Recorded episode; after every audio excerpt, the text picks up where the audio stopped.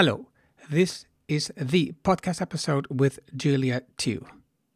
If you don't speak Dutch, just skip this Dutch introduction of about 30 seconds. Hallo en welkom bij aflevering 409 van de Decide for Impact podcast. Waar je leert van ondernemers en ondernemende mensen die bijzondere resultaten bereiken, welke uitgang om hier te komen, wat ze doen, de strategie en hoe ze klanten krijgen. Mijn naam is Erno Honnink en ik deel mijn opgedane kennis, ervaringen en expertise met jou. Ik coach ondernemers zodat ze besluiten nemen om hun impact te groeien. Vandaag het gesprek met Julia Tew. Julia is a seasoned communication specialist and change catalyst. She's passionate about helping leaders and their organizations develop the awareness, skills, and tools required to navigate an increasingly complex world, and about nurturing more resilient, inclusive, and regenerative cultures through inner development and conscious communication methods.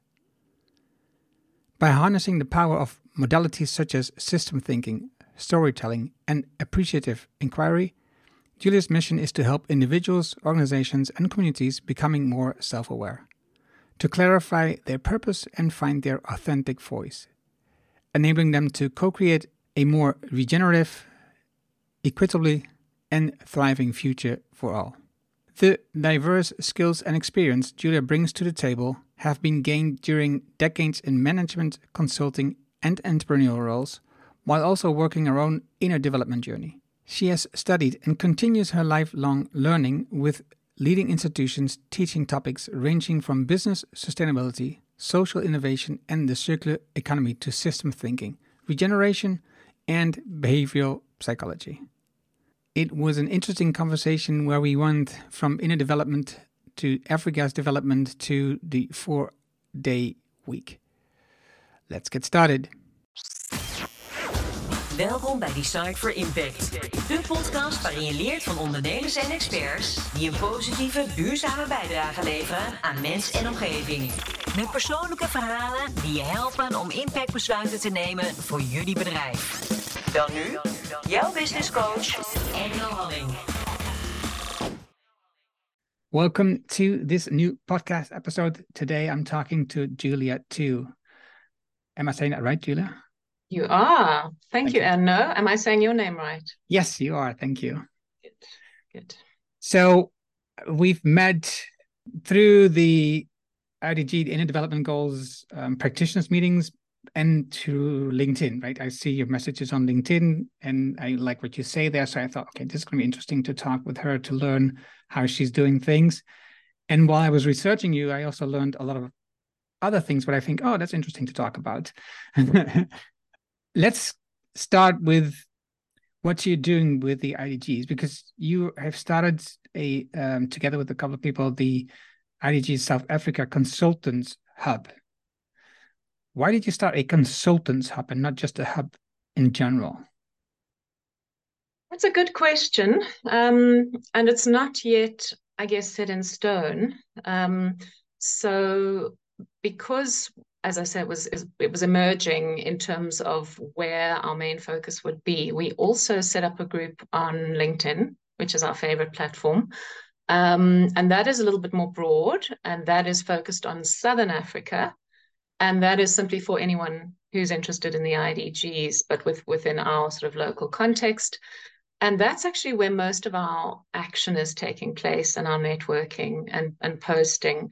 So why consultants and coaches and things? I think we realized in the practitioners meeting and even in the word practitioners meetings, the IDGs are being spread, I think, largely by practitioners like yourself and myself who've taken on a role or who have a professional role of teaching and coaching and supporting and bringing new ideas and concepts through to their audiences and their clients. So I think, and this was Colleen, who's now a good friend of mine, but the two of us came up with a consultants idea, but realizing that there's a very strong movement of people who utilize the tools that they have. You and I were chatting earlier about some of your tools like habit forming. And that's why we felt there's a very strong drive to educate practitioners, coaches and consultants around the IDGs to help, because as you and I chatted about earlier, it's not so much about the what they are, but it's about how do we apply them. And often that's where you need the intermediary of the coach or the consultant to introduce ways of applying the IDGs. And they're a critical piece in that ecosystem, a critical player in that ecosystem. And as you know, I'm all about systems and ecosystems. We'll get to that and a lot from what you did in the career and so on. But I'm also still, let's continue with the IDGs, because I'm interested, because when I first heard about the IDGs, the Inner Development Goals, it clicked really soon and really fast, right? So the foundation is the SDGs. It's broad. So again, the question, how was there a lot? How do companies do this? It's now within the Netherlands with the governments, the local governments. They need to do it. They need to work with this. But still with companies, small companies, you don't see it yet. And also they have questions. How do we do this?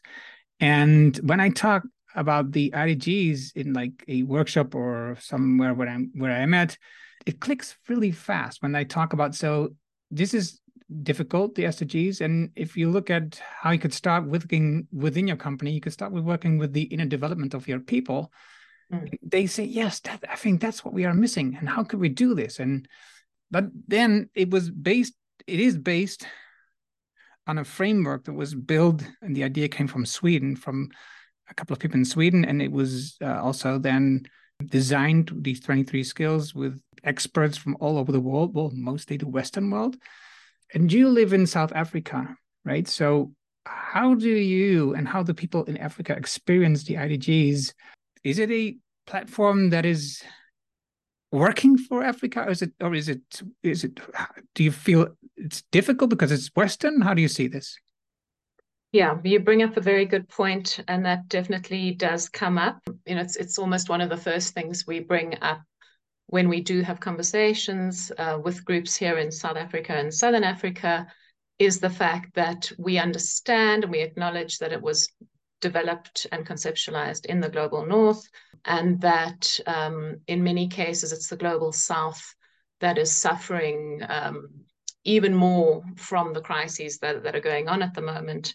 Many of which I guess were worsened by the global north. So we make it pretty clear that the reason we're so strongly Southern African based is we have different challenges, we have different approaches culturally, we have well-established concepts around things like Ubuntu, and you know, us together, and you know, what affects one of us affects all of us.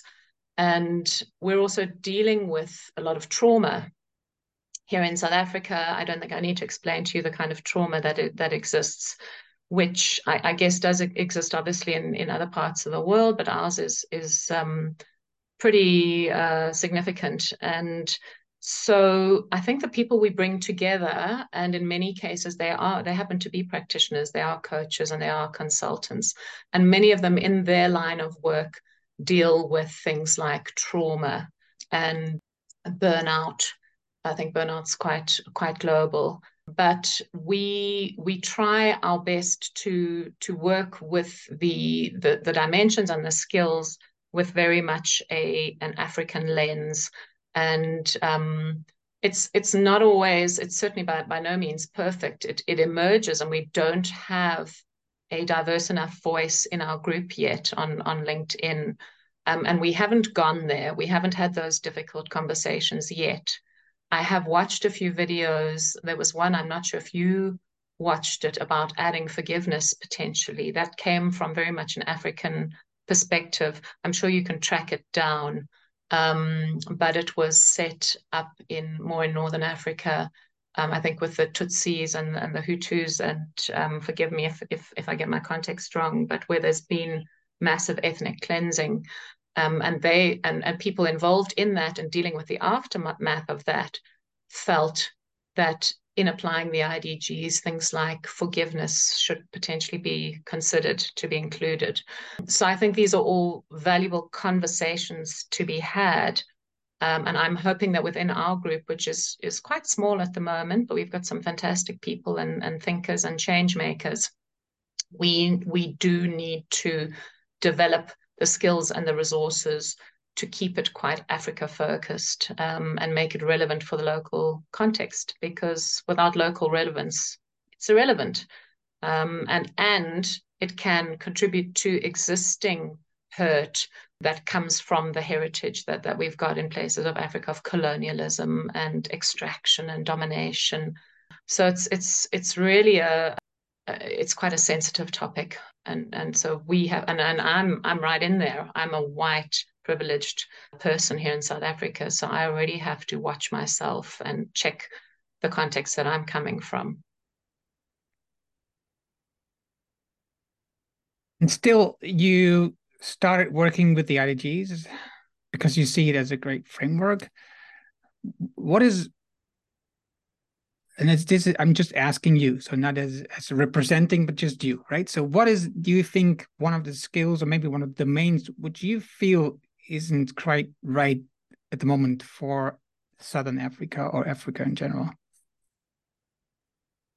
Well, I think they're all relatively generic to a large extent. I don't think any of them are particularly exclusionary or too specific to one culture. I mean, I have a printout in front of me. I keep them here, and so I can look at them now as my little cheat sheet. And looking at this, I don't think that any of them are exclusionary. In terms of other cultures, let me have a look here. Mobilization skills. No, I mean, I think that, but I think the interpretation thereof is key. So we in South Africa or in Africa need to be bringing in older, more indigenous perspectives into these. That's the key. Because how Africans perceive certain things can be radically different to how, say, a Westerner or a global North person would. So, the concept of time in Africa in its essence is different to how us sort of first world people conceptualize time or history, or, so it might not be here, but it's also, one has to be very culturally sensitive. So I can't pick one in particular. Long-term orientation in Africa, that's not always part of the culture, for example. Some people will say, oh, yeah, mañana, tomorrow. Let's focus on today. We're in today, let's look at today, and what happens tomorrow is another story. And I'm generalizing here that, that might just be, a view of certain people in certain areas. But so, in our Western society, we're focused on goals and time and routine and, a lot of structure. And that's not always the way that things are approached in Africa. Sometimes it is, but it isn't always. So again, we need to be careful about, what and I'm not even aware of some of these things. So it's my job to say, how do you, as an indigenous person in Africa, view something like courage? We see it one way, but do you see it some other way? And maybe they view courage in a completely different way than we do. And it's our job to make sure that we bring those voices in. Otherwise, it's meaningless to them. You're trying to insert your views and your values on somebody else. And I take this approach with anything, even in the corporate world. So many people have things in a way shoved down their throats because you're not listening to what it means to them. Story of our lives. I think that's why we're in such a sticky situation now. So the same applies to the IDGs, but I can't, inner reflectiveness, inner compass, that's not always necessarily a strong feature in the African culture, perhaps. That's one we need to, going inwards and becoming mindful. These are words that are very much Western and global North. Mindfulness, I don't think it relates as much. So I think we need to be careful and maybe approach it from more of a community perspective. The community is very strong often in Africa, and it's the voice of the elders, perhaps. That's kind of missing here, is where are the wise voices of our ancestors? They speak to us. We have to give them respect and we have to listen to them. So, you know, again, we just have to adapt. How do you use it in combination with Ubuntu?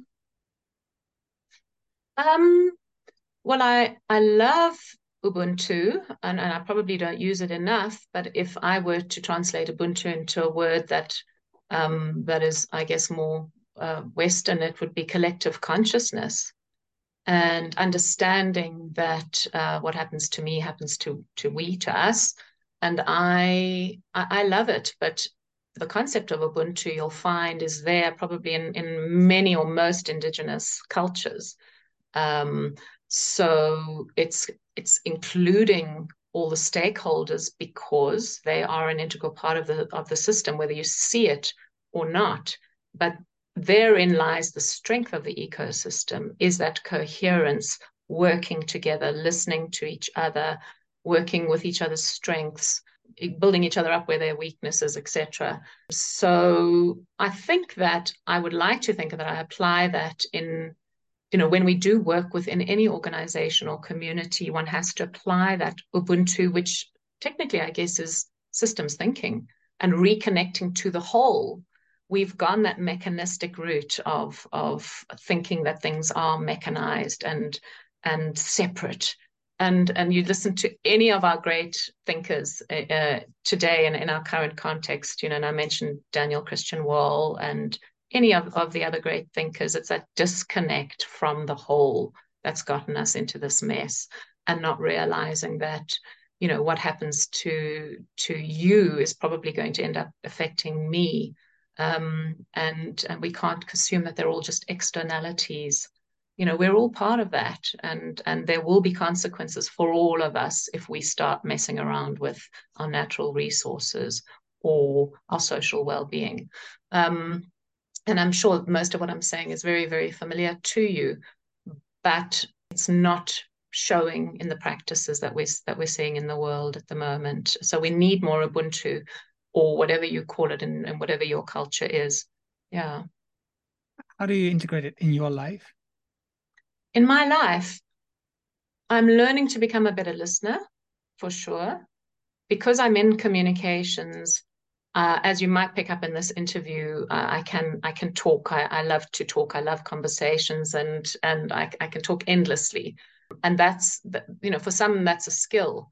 But I think an even better skill is being able to truly listen to what others are saying. And if there's a silence there, why isn't that voice being heard? And I think your parenting is a great example. And I need a lot more work there in terms of listening to one's children and listening to the younger generation.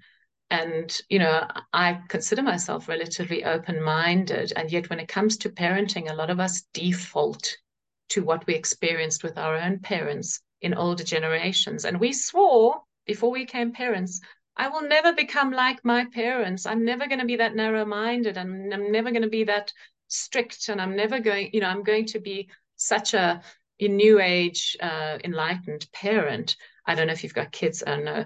I do. But that's certainly an area where I am trying to work very hard on my listening skills and understanding and relating. And here in South Africa, yeah, I need to get over my fears and engage more with the real South Africa, where the problems are. And this is where it starts getting quite challenging, because you know, we live in our suburbs behind our electric fences with our private security companies driving up and down. It's a horrendous situation. And the haves want to protect what they have. And then there in the townships are the have-nots living in squalor with nothing.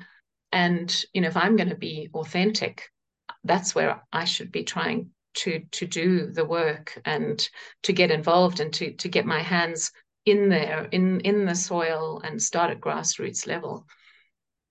And that's extremely challenging. You know, as a white woman, I'm too scared to go into those communities, as welcoming and lovely as I imagine the majority of them are.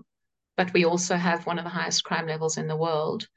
and you can't be stupid and naive and wander into a very dangerous, potentially dangerous situation. So yeah, that weighs heavily on the mind. Am I actually being authentic? Am I leaving out those voices in our country that need the most help? And so I do get involved with NGOs who do work in those communities, and they are probably better equipped to work in those communities because it's authentic. You know, they've got people that they relate to and that look like them. But there's, you know, there's also got to be something that I can do that's not too, again, privileged and yeah, it's a balance. It really is. You know, our government, you don't want to get involved with the government because there's so much corruption and mismanagement there that it puts off people like myself or NGOs working with the government to then, you know, the Western Cape is probably a better example. They're doing a lot of good in the Western Cape because their government there is functioning quite successfully. But here, yeah, so these are the challenges we deal with here in South Africa. While you were talking about these separate worlds, mm-hmm. I was thinking that probably in the areas where you live, and I'm not finding the right word, but commute, let's say you move around, that was what I'm looking for. Probably these people need these inner development goals, right? To learn to, or even Ubuntu more, right? To learn that it's impossible to build a community, a nation, a world where there's still a separation of them and us, right? As long as you still think in they are doing it and we do this, I think that's going to be very difficult to build a sustainable world, to why the IDGs actually have been created, right? So that we have the skills, we create skills, not these skills, but skills that help us to think about and work on, feel, develop ourselves into humans, human beings that really can think, feel, live a new world. Yes. And have the courage, for example, to... One of the things I can see that. One of the things I've been learning, an interesting question and also a difficult question is, what is my enough, right? So when do I have enough? And as an entrepreneur, it's even more difficult, right? So if you're an employee, right, you have a certain set of money that you get every month. You get a paycheck and you can think, okay, so this is my enough. But if you're an entrepreneur, you try to build and grow a company. Most of us do. When is it enough? How many people do you need? What's your revenue? What's your profit that you really need? When is it enough? That's the first question. Then the second question is even more important and more difficult to answer. What will you do when you get to that point? So, for example, you say, I'm going to build a company. I'm going to grow my company. My enough is 10 employees, right? So usually that's around $1 million, euros, whatever, right? So that's usually around that number somewhere. And so let's say 10 employees, that's my enough. That's, if I grow to that size, I'm really content. I can have an impact with my company. I can really do something in the world with what I'm doing, in my community, whatever. But what will you do when you get to that number 10? How will you change your business to not continue to grow? Because what normally happens is when you're at 10, oh yeah, I need two more now because I see now these and these jobs and these opportunities. Mm-hmm. So I need two more. So the enough will just shift normally. That's how right now the economy works, right? So we always need more. So talking about courage, I think this is something, especially in the Western world, we should think about, is And then again, of course, I go into ours, we and them, but still, what is our enough in the Western world so that we together as a whole can have a world where everybody can live in a sustainable way and in a way that we all feel well-being, right? So we all feel that we have a good life. Mm. I also was thinking about this in Africa. Ghana is one of the countries that has embraced the SDGs and the IDGs. Mm-hmm. Why do you? I'm not aware a lot about Ghana's economy and culture. I'm not sure if you are more about that than I do, but let's see. So, why do you think that Ghana is just doing this great job right now? That's a great question, and I do believe very strongly in exploring case studies and seeing where are we making progress and why and how is that happening, and let's explore that. So I'm all for that, and I believe nothing's new under the sun. So they must be applying some kind of successful strategies, but I imagine that they are appropriate for their local context. So a lot obviously starts at the top with government and policy. I don't know Ghana specifically, but I do know, for example, that a friend of mine who's in the sort of training sector traveled to Ghana not long ago and went into training there for, I think, a week. And she showed me some photographs and whatnot, and it certainly appeared to be super organized and sort of very corporate and again, I might sound like I'm coming from the wrong space here. Why wouldn't it be? I think a lot of what happens in Africa goes unnoticed, but there is so much happening in that. Well, it's not even an undercurrent. It's happening in the day to day, but the rest of the world just couldn't be bothered to notice. It's darkest Africa, and it's viewed with this terribly colonial lens. And yet there are some amazing things happening in Africa, in those countries where their government has their act together. I think in many cases, your government can make or break what's going on. We know, for example, that Costa Rica, and I'm jumping, but in the IDGs that Costa Rica is stepping up and showing, but their government is adopting the IDGs, and they're sitting in on our meetings, and it's really inspirational stuff when the rest of the world just seems oblivious.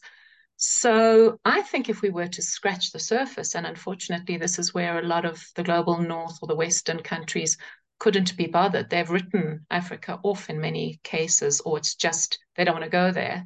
There's a lot of awesome stuff happening in Africa.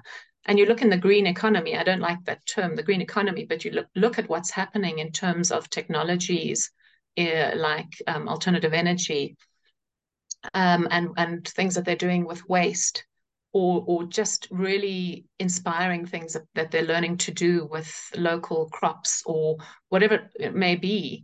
There's great stuff coming out of Africa. You just have to look and see. And there's also some pretty dodgy stuff as well. So, but Ghana, I think, is certainly a case study we need to look at and see who are the leaders in place. What are they doing differently? What kind of policies have they introduced? And how can we get more of that? How can we share those stories more? Because Africa gets the bum end of the deal every time. You look on LinkedIn, if you're lucky every now and then, you'll see a few stories about Africa, but it's often quite patronizing. And there's stuff happening at grassroots level, at a community level, at an individual level. There's great social innovation happening, which is super important. And then on the really high-tech front, look in South Africa here, what's happening with the cultured meat sector. We've got some brilliant companies. I, off the top of my head, can't think of the name, but I will just now maybe, developing cultured meat technology that is, cutting edge.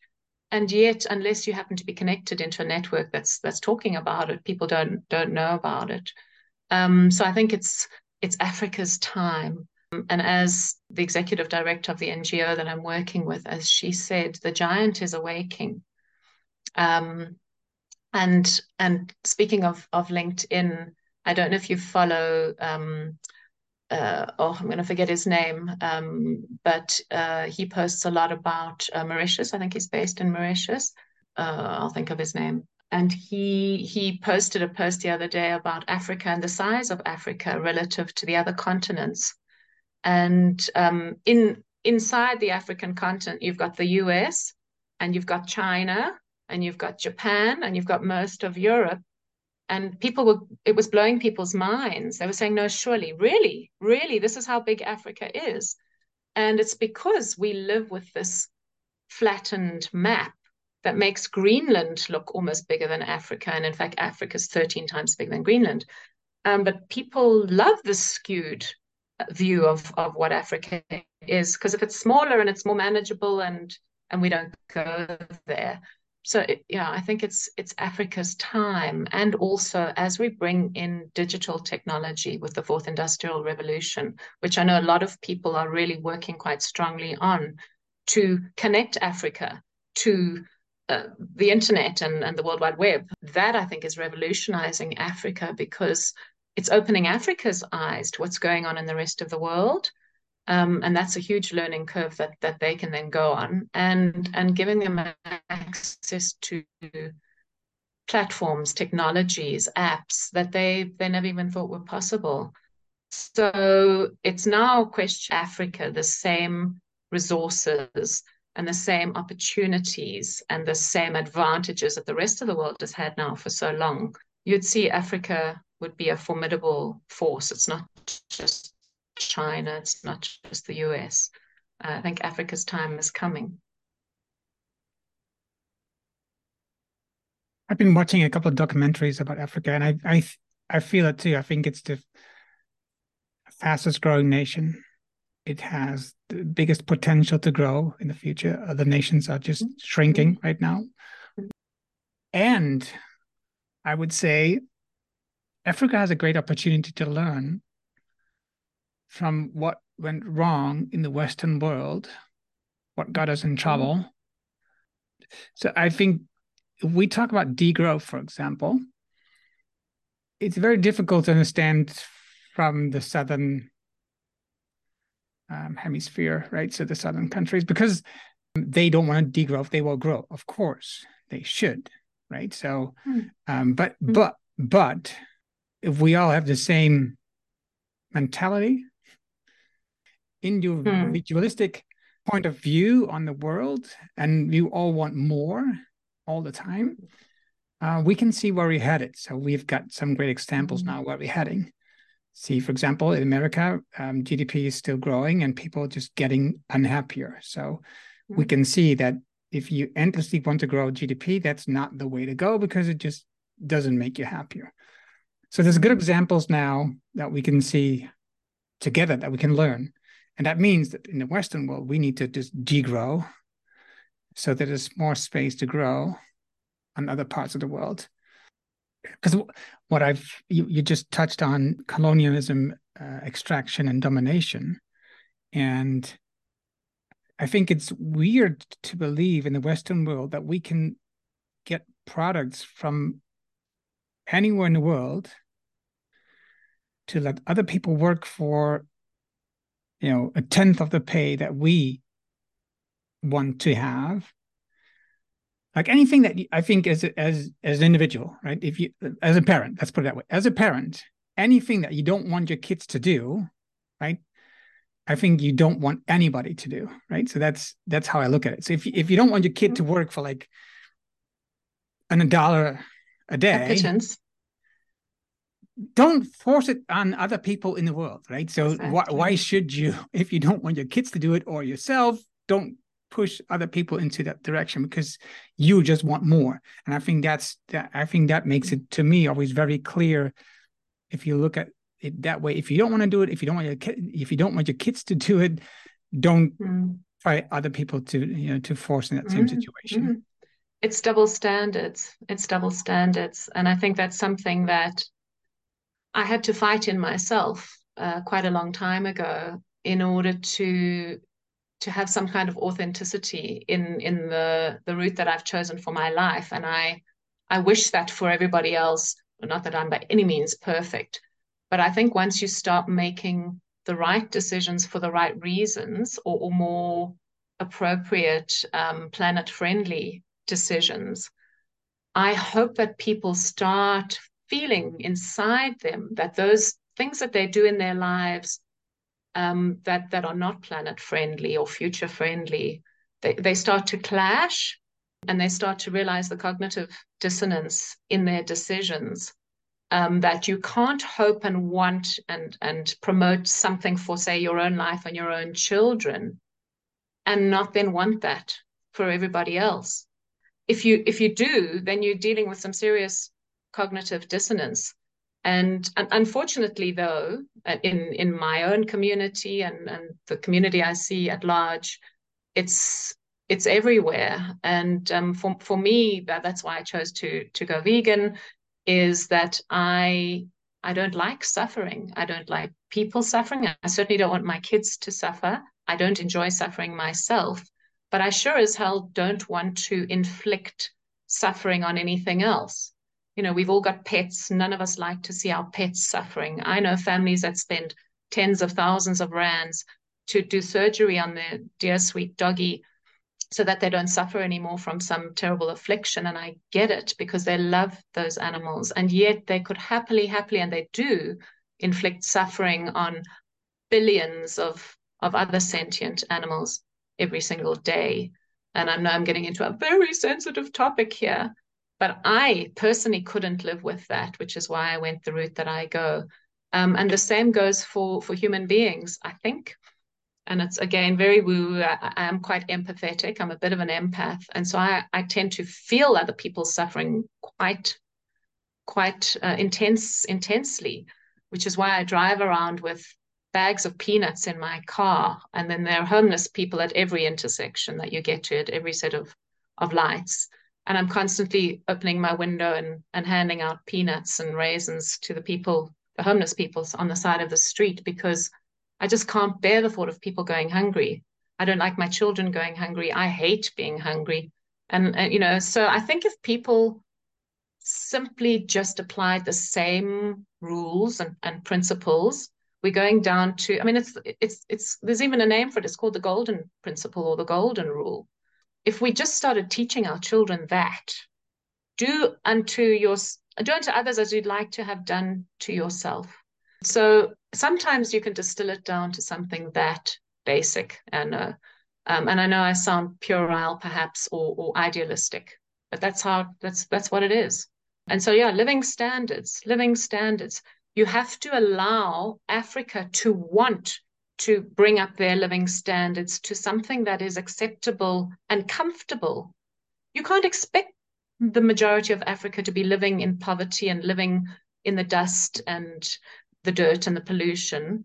And yes, for that, there has to be a rebalancing.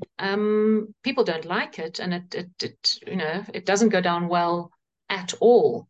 And I see a lot of the previously disadvantaged communities in South Africa not wanting to just get to sufficiency and we're okay. What is enough? We've got enough. We've got a roof over our head. No, all they see on social media are the influencers. They're the Kardashians. It's the people driving fancy cars and wearing absolute designer labels and the finest jewelry and the best glasses. That's what they want, because that's what they've been fed by the global north on social media. So in fact, they don't want to stop at sufficiency. They want the luxury and the brands and the coolness and the trendiness. And that's what I'm seeing. And it's a really interesting thing to watch here in South Africa, because now the haves, and many of them are people of color, and absolutely, you know, it's what it should be.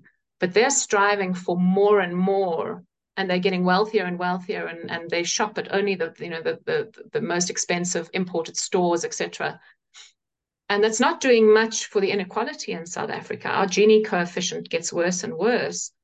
And you can't really, you can't blame these people for wanting what the West has had for decades. It's not great for the planet. It isn't. And it's not helping the poorest of the poor in South Africa. But we've got this terrible history that we're trying to rectify. And the scales are going to tip up and down for a while until things settle, if they ever settle, which I'd like to think that they will. And that's what I'm fighting for, is to create, co-create that new future. Our old systems are so broken. And now we're getting into the territory of Daniel Christian Wahl, and regeneration is not glorifying those old systems of commercialism and consumerism and patriarchal blah, blah, blah, blah, but to create a whole new something that people can get excited about. That's what I'm interested in being part of, because the rest, I think, is heading towards a bit of an unraveling, as we've heard the term being used, a great unraveling. Is that also why you've been involved, or are being involved, with the four-day week?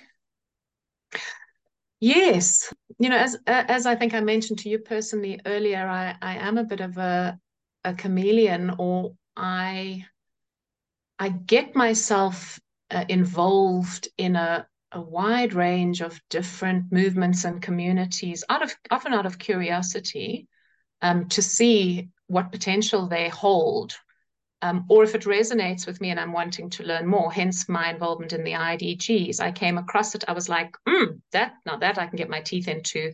And I signed up to be part of it, right? And the four-day week, I was approached. Somebody had obviously also been, I don't know, following my crazy things on LinkedIn, and approached me and said, we're doing this pilot program. We're actually approaching a number of entrepreneurs, which is very different. I think we're the very first cohort in the world that have got participants who are entrepreneurs and not just sort of medium to big corporates. So we've got this really cool collective of solopreneurs participating in this pilot. And many of us are, again, practitioners. We are consultants and coaches. And our participation in the four-day week is, again, quite unique, because we're participating in it. Many of us have already adopted quite a flexible approach to work, which you have the luxury of doing when you work for yourself. And I'm sure you know this, Erno, very well. So we already, in many ways, we're practitioners of the four-day week in a very loose sense, but we wanted to know more about it. We wanted to know, how does this work? What does it look like? We get to sit in on the conversations with the corporates and how it's been for them, what their experience has been, to actually implement it, which takes huge courage. And I salute those who are involved in the pilot, where they now have to try and implement new schedules and work through the teething problems of, you know, are we going to make this work? Eesh, it's difficult. What do our clients think? And it's really been a real journey for them. And as I say, I salute them. But for us, I guess the benefit is that we learn from those learnings. And when we then go out into the world as practitioners, we can not only apply the theory of a reduced work week in our own lives and with our own practices, but we can share those learnings with clients, so that they can understand what the commitments are. You know, how limiting is it? How broad is it? Can we play around with it? You know, the principles, they don't have to be formally the four-day week. You can apply similar principles in your organization because you're wanting to create a more well-being supportive workplace. You know, you don't need any fancy terminology to do that. But I think the joy for those of us who are part of the pilot program is we're getting these insights. There's research being done, so that there are numerous academic institutions involved. We do surveys, we give our feedback, and they learn from it. And then they publish those results at the end of our pilot program, which is coming up now at the end of August. So then those results are shared with the world, and the world gets to see, wow, you know, it actually does work, but these are the potential pitfalls, or, you know, these are the areas that really benefited from it. But yes, I am a complete supporter of creating a more sustainable, psychologically safe, resilient workplace. And if it looks like the four-day week, great. A lot of people like a brand. They like a, a, a a formula to apply. They like to be part of a bigger thing. It's also easier to get people enthused about something that has a little bit of social media wow, and it's quite viral, it's quite trendy. And so that's great. If that's what it takes to get your foot in the door, that's great. But I gave a presentation the other day to the beauty industry. Every now and then I get invited to chat to them. And this one was on the future of the workplace. And it speaks to what you were talking about earlier, Erno, about how do we look at work in a more sustainable way and how much is enough. And the presentation that I gave said that we are moving away from this very much structured role-based way of recruiting and running a company and working more towards a skills-based approach where your practitioners or your the people who do the work are not always employees. They could be consultants. They could be, you know, temporary workers who come in to do project-based work.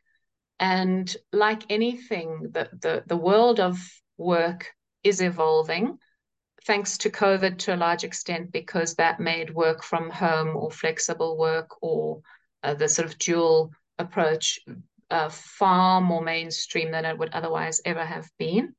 But there's a lot of change that needs to happen around the concept of work in general.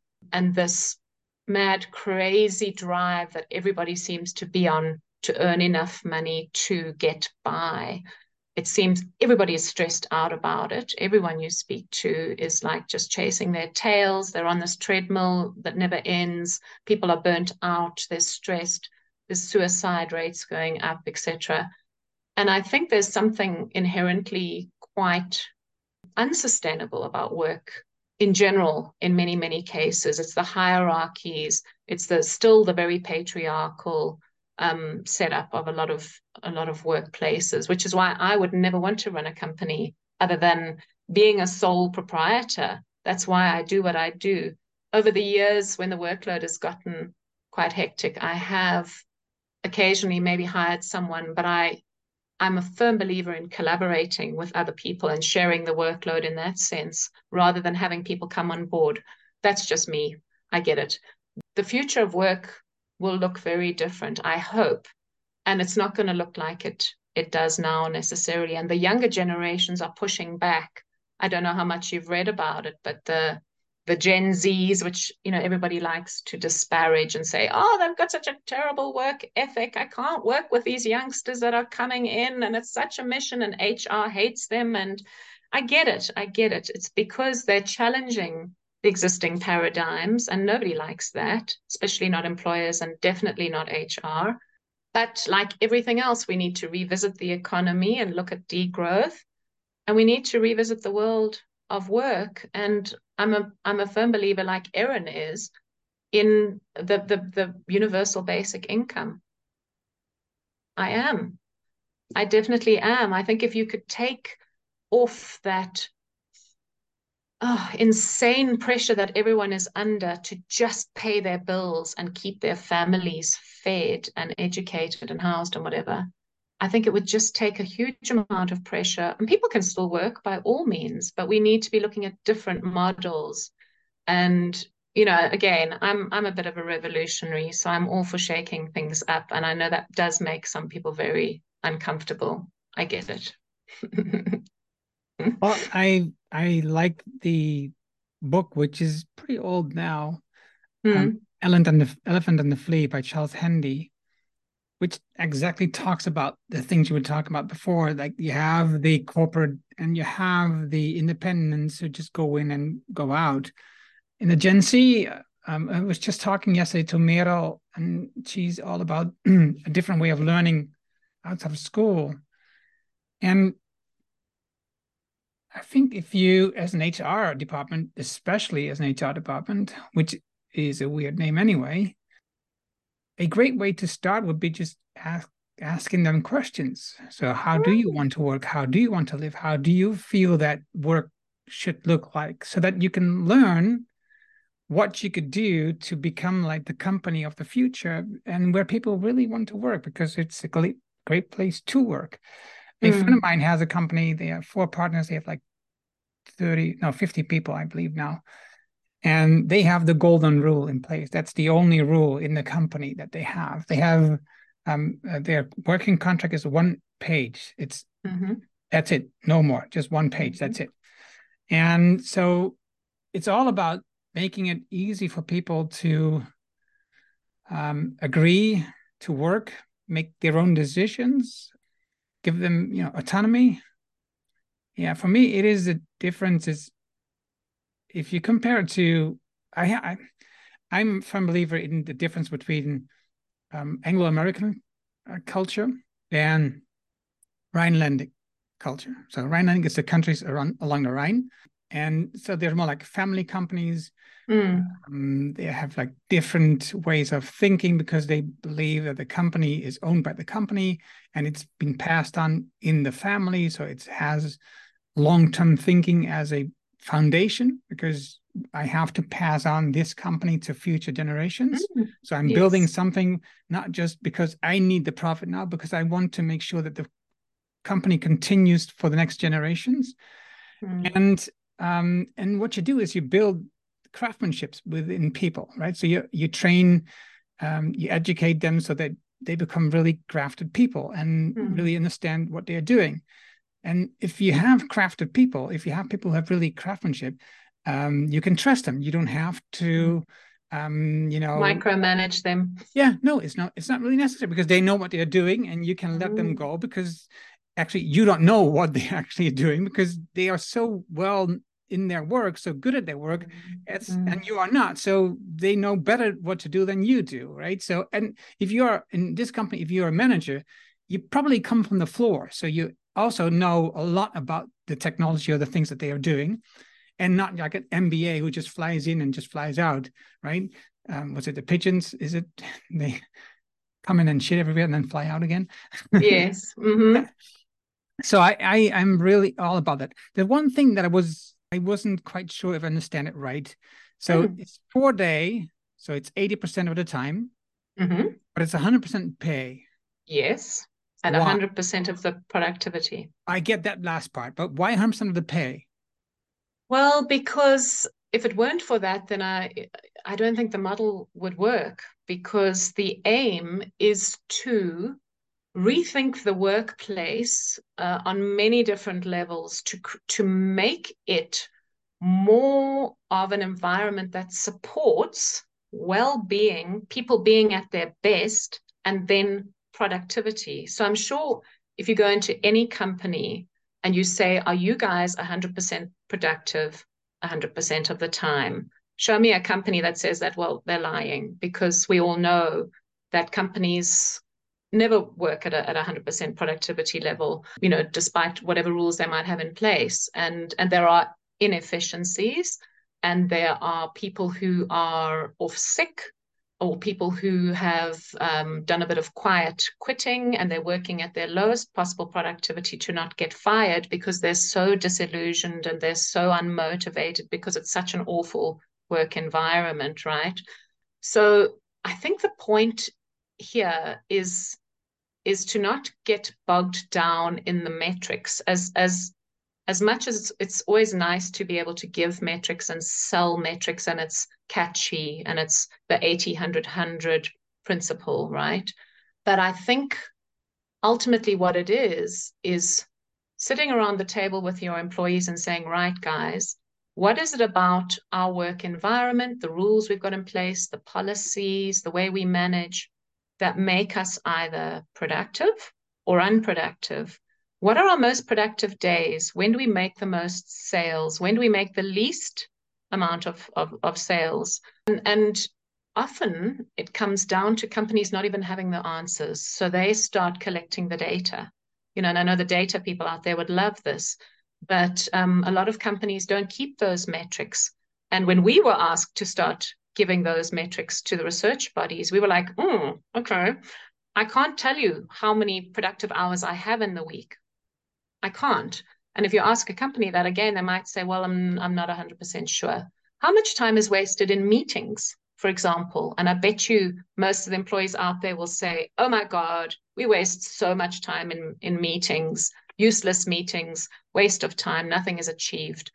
you know, or people going outside onto the balcony to smoke, or to, in South Africa, we'd say to skinner, to talk about, you know, the scandals and whatever. And people simply sitting at their desks scrolling social media because they hate their boss and they wish there was somebody somewhere else.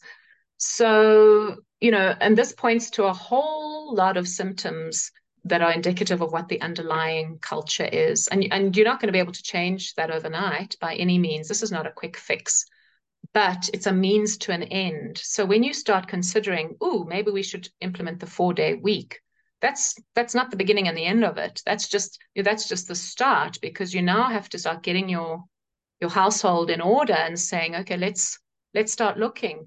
Actually, Friday afternoons are a complete waste of time. We never make any sales. We never have any meetings.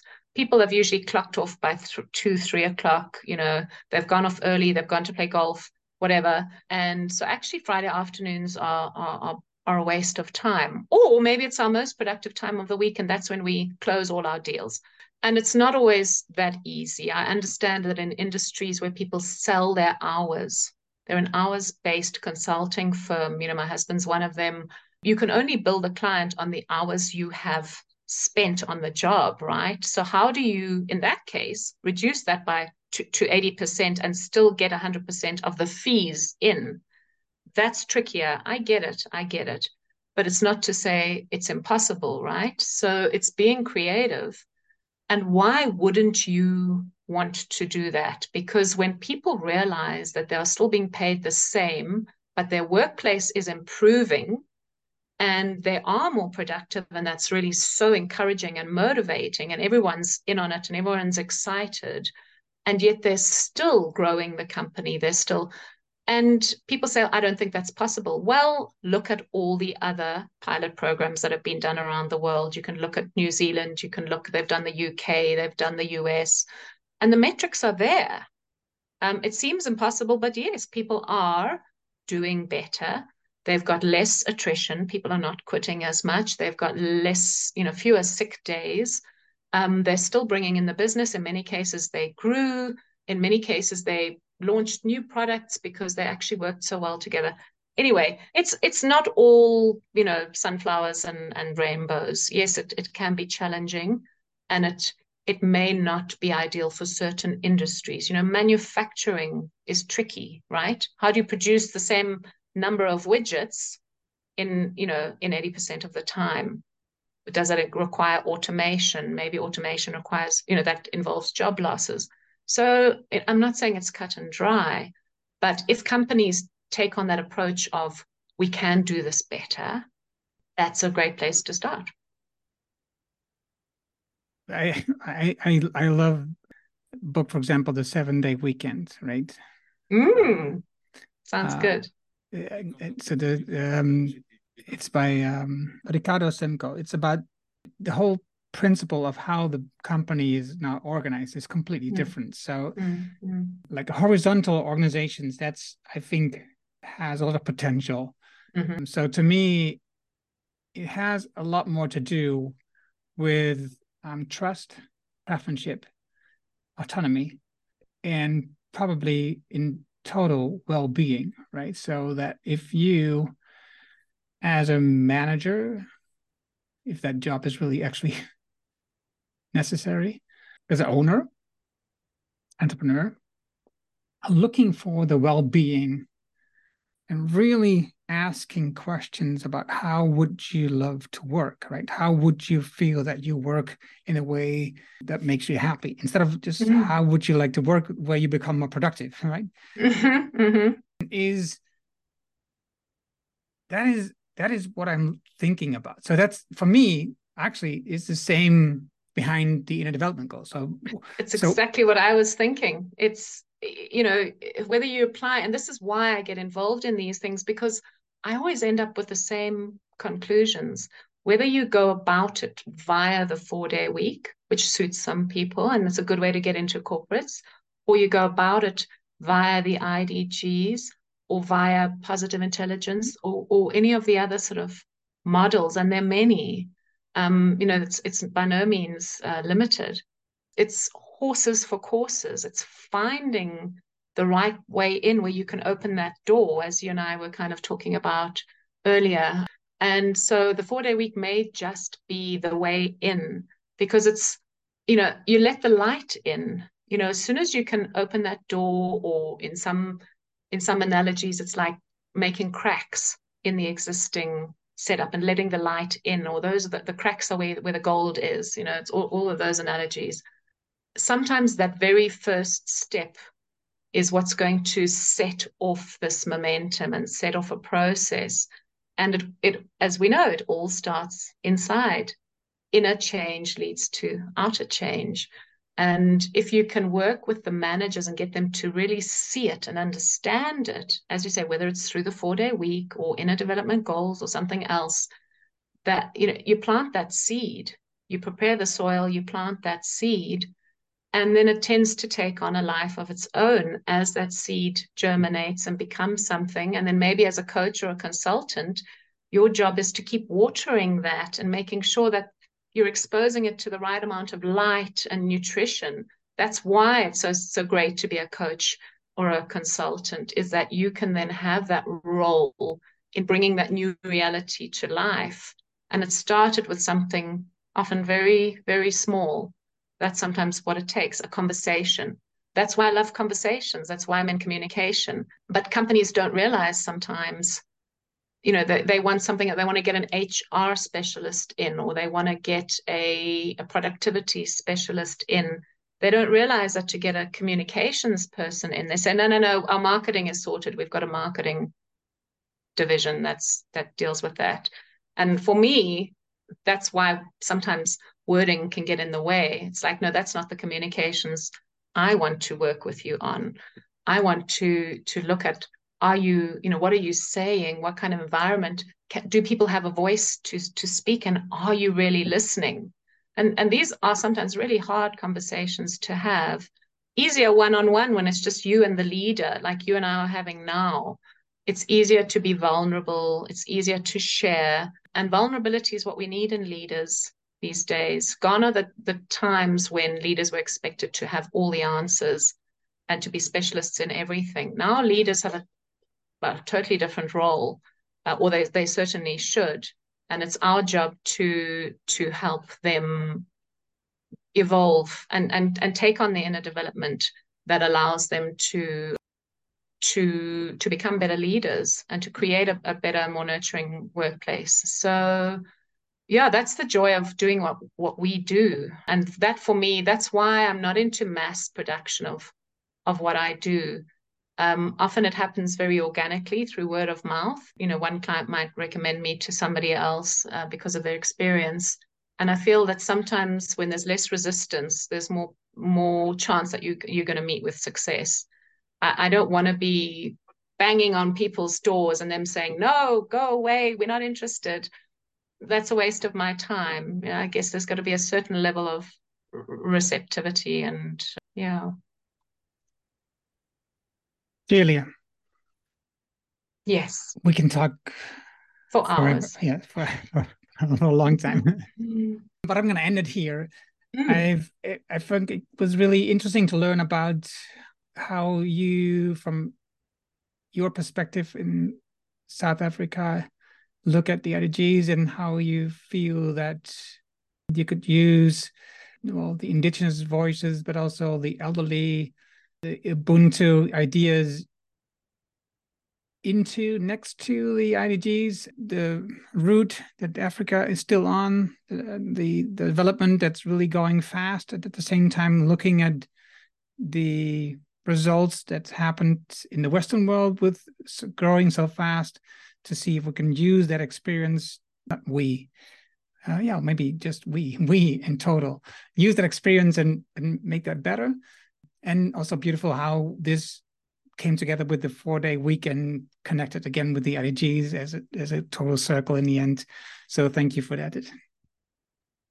Oh, it's a pleasure. It's a pleasure. Maybe you and I can set up a talk another time and continue the conversation, because I'm sure you've got a lot to add as well. And I think this is where putting it out there, sharing these thoughts and these words, it does affect the collective consciousness, whether we realize it or not. And it's amazing how it sets off other activities and gets people thinking, and you never know what kind of an influence you might have. But it's truly important to have these conversations, and I think what you do with your podcast is really valuable. I'm a huge believer in it, and there are some such amazing podcasts out there, and people do need to take the time to listen, because it can be very eye-opening. So well done for that, and I hope we keep our conversations going.